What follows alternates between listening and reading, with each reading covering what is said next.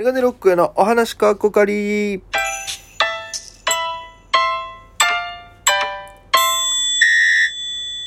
ぽいぽいということで、えー、ご視聴ありがとうございます。ご拝聴ありがとうございます。えー、東京で活躍しているピン芸人のメガネロックへです。よろしくお願いします。この番組は、僕が毎日お話ししている番組でございまして、えー、ぜひね、アプリでお聞きの方は番組をクリップ、それ以外の方は、ハートマーク、ニコちゃん、ネギ、ぜひタップお願いいたします。さあ、ということで、あの、お笑いバイスロンについてね、ずっと語ってるんですけども、まあ、今年の、えー、お笑いバイスロン、え8月29日にありますが、えー、そこでの僕なりのね、ここ見どころだなっていうところで、いう部分はですね、ここがちょっとどうなるのかなっていう部分を、おちょっとね、お話ししたいなと、まあ、ありがたいことに、番外編の方を聞いてくださった方がいてですね、あの、まあ、アナリティクス、あの、いろいろチェックしたんですけども、結構最後まで聞いてくださってる方がいて、非常にありがたいなと思いまして、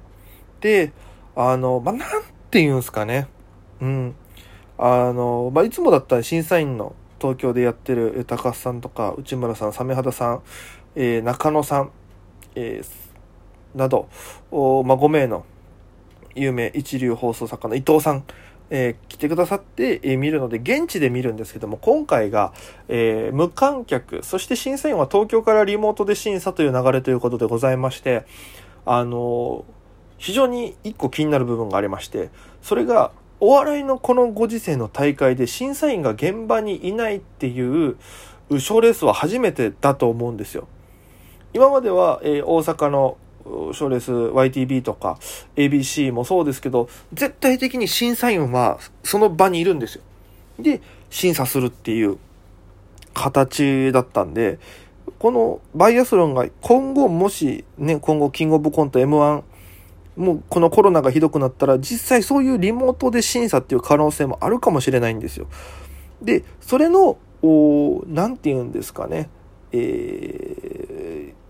このモデルケースになるという部分で、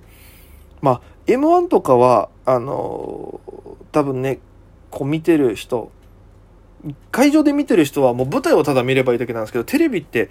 あの、まあ、例えば真ん中から撮ったり、まあ、左から撮ったり、右から撮ったりっていうカメラワークっていうのがあるんですよね。こう、テレビを見てる人に分かりやすく伝えるために。例えば、ボケの人が喋ってたらボケの人の顔をメインで映したりとか。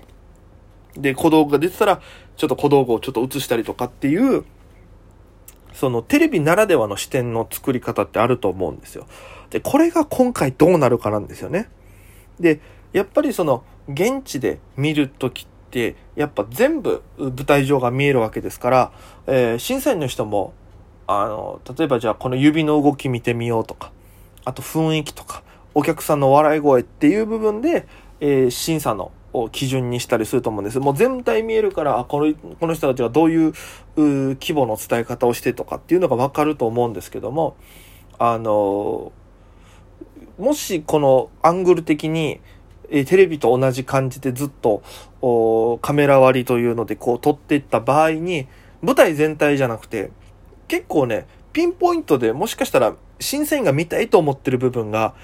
あの、映らない可能性もあるんですよね。例えば、それこそ初恋さんとかトリオですけども、その、例えば、えー、その、喋ってる二人が映ってて一人映ってないとか。でもその時の一人の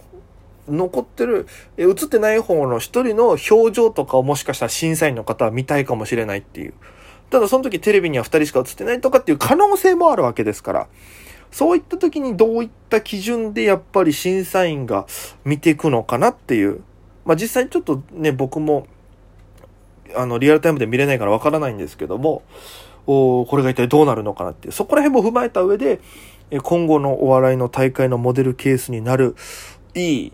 いい形になるんじゃないでしょうかね。もしかしたら、こういったのが主流になってくる可能性もなくはないですからね。はい、ということで。あとは、えー、今回、ピン芸人が2組。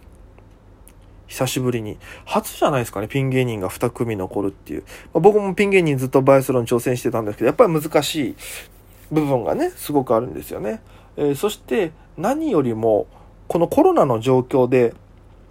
えー、どのネタを持ってくるのかっていう。あの、例えばですけど、キングオブコントとか R1 って結局1本やってその中でブロックで戦って1本やって上がればもう1本みたいな感じでかな、えー、必ずみんなが2本できるわけじゃないんですよね。でもバイアスロンは残った人必ず2本やらなきゃいけないっていう形なので、ああ、これ負けたから来年に取っとこうとかもできないわけですよ。だから、このコロナの状況でライブがちゃんと開催されてない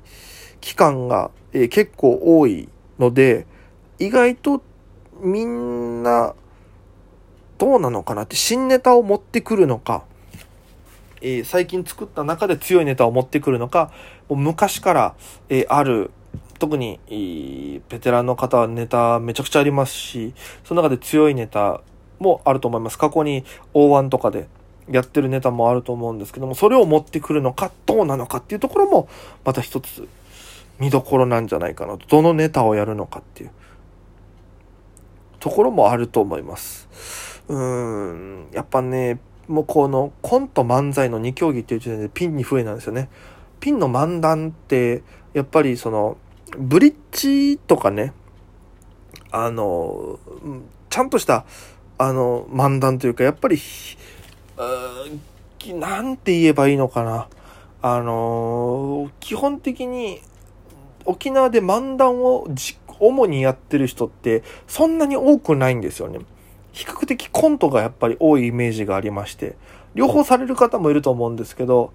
あの、どっちかっていうともう漫才、漫談を専門でずっとやってる、得意な人はね、下田さんとかピロンピロンさんとかいますけど、うーん、やってる人が少ないイメージがあるので、やっぱり、バイスロンの時期だけやるってなると、どうしても難しくなってくる。だから、ベンビーさんが結構、いいフォーマットで僕も現地で見てて、これ行くだろうなと思ったんですけど、やっぱり、ちょっと一個世界入って作ってその中で何かやるってなるとコントって見なされちゃうんだなっていう。だから等身大で喋らなきゃいけないっていう。かといってエピソードトークををこう言うのだとなんかなんていうんですかねあんまり評価されてない感じもあるしだから安倍浩二さんレベルのああいったねあの構成ちゃんとあってお客さんとのやり取りがあってみてなかなかちょっと難しいな。ピンのこの大会での勝ち方がどちらかっていうと、ど、こ、ど、本当にどっちかでぶっちぎりの点数取って、で、もう一本、ちょっと、なんていうんですかね、逃げ切る的な、去年のキングオブコントのドブロックさん的な一本目、どっちかのバカでかい貯金で逃げ切るしかないんだろうなっていう状況。うーん、になってくるのかなっていう。で、またこれが本当にね、どうなるのかっていう難しさもありますから、えー、だから今年の3連単ね、予想したら空気清浄機だったかな？なんかもらえるみたいなやつですけど、迷いますよね。うん、だって、例年出てるアリンクリンさんも不必、えー、不参加なのかな？決勝にいないので、予選多分1回戦から出てないと思うんですけども、アリンクリンさんがいない状態で、もう、多分一番優勝候補は初恋さんなのかな去年取ってますから。